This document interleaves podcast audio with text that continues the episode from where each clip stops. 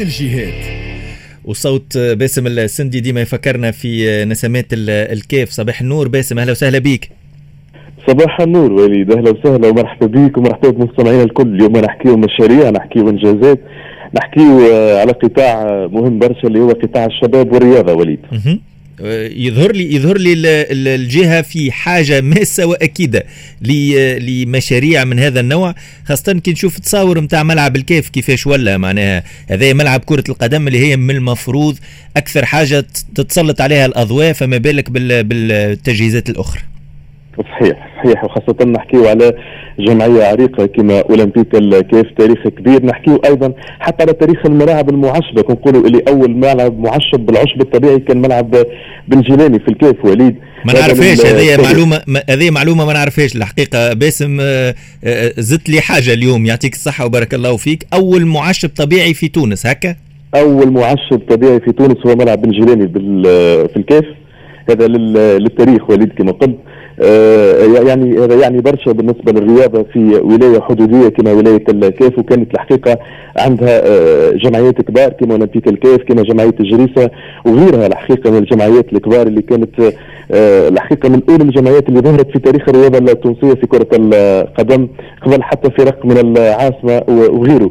على كل حال هذا التاريخ. نحكيه على الحاضر الحقيقة هو حاضر واعد إن شاء الله يبشر برشا خير. إذا شوفوا حجم المشاريع اللي موجودة في ولاية الكاف، 88 مشروع في الفترة الأخيرة تم إقرارها لفائدة الولاية هذه، موزعة على 12 معتمدية.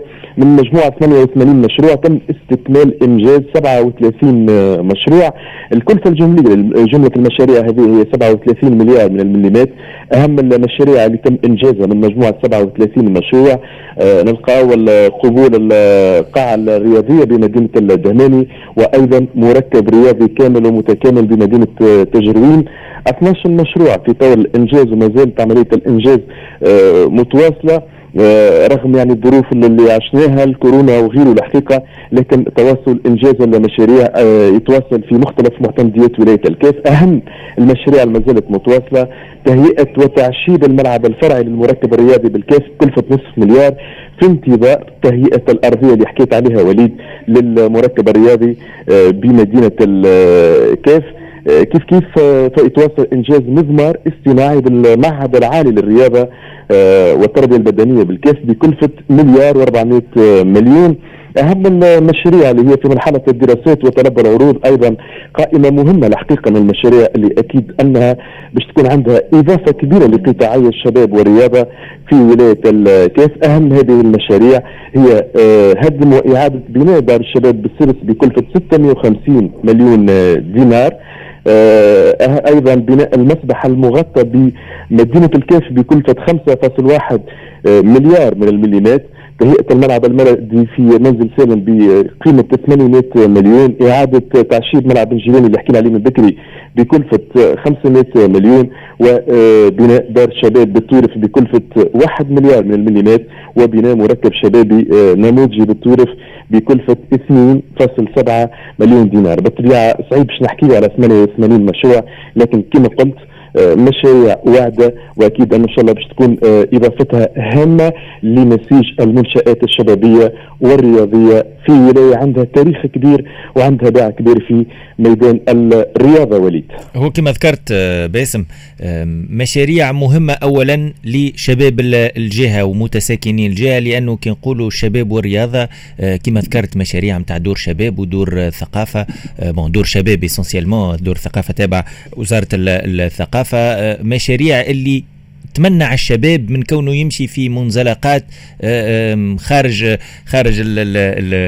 الإطار، لكن ينجم يكون كذلك باب للتنمية، لأنه وقت اللي نشوفه حتى في الظرفية الحالية في الظرفية الصحية اللي تعرفها بلادنا، برشا فرق أجنبية تجيل تونس باش تتدرب وباش تعمل التربصات والمعسكرات متاع إعداد المواسم. فما فرق جزائرية تجي، فما فرق سعودية تجي لتونس وغيرها من الفرق الأخرى. هذا راهو ينجم يكون مصدر كبير للتنمية إذا كان نبنيه عليه، إذا كان نوفروا التجهيزات اللازمة اللي تخلي فرق فرق من العالم تجي، خاطر كي تجي فرق ما تجيش كان ملاعبيه، يجي ستاف كامل وفما استهلاك وفما برشا ناس تخدم من جراء هكا التجهيزات اللي تكون متوفره. اذا كان الكاف اللي فيها مناخ في الفتره هذه يساعد على التحضير لبدايه الموسم، فانه تكون عندها التجهيزات هذه، فانه تنجم تكون باب للتنميه. يظهر لي باسم السندي، توافقني الراي؟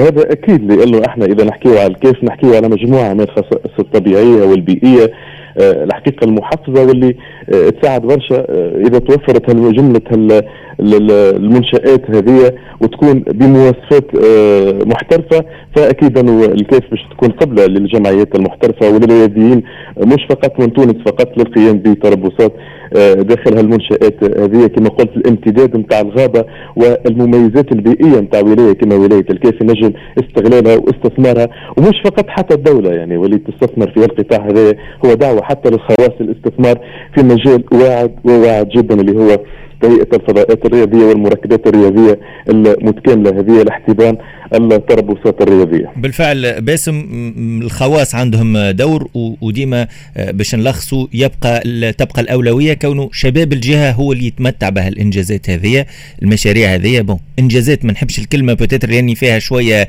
هكا ما نعرفش كيفاش مربوطة بعهد ما، لكن مشاريع هي احنا في أمس الحاجة لها، وشباب الجهة في أمس الحاجة لها كما ذكرت، لأنه وقت اللي نحل لنا دار شباب وتكون مجهزة كما يلزم وتستقطب الشباب، راني سكرت برشا بيبان على عدة منزلقات أخرى. كي نحل مسرح ولا دار ثقافة ولا دار شباب، راني سكرت سجن وإلا سكرت عدة منزلقات أخرى خايبة بالنسبة لشباب الجهة. جزيل الشكر ليك باسم السندي مراسلنا في ولاية الكاف. بالطبيعة كانت هذه بين الجهات على استكمال 37 مشروع من مجموعة 88 مشروع مبرمج في قطاع الشباب والرياضة في ولاية الكاف. في الموجز الأخباري سهيلة السمعي تعطينا آخر المستجدات، ومن بعد راجعين ونستقبلوا ضيفنا الأول سي محمد الطرابلسي وزير الشؤون الاجتماعية. عنا برشا مواضيع نحكيو فيها مع وزير الشؤون الاجتماعية بعد الموجز متاع 7:30.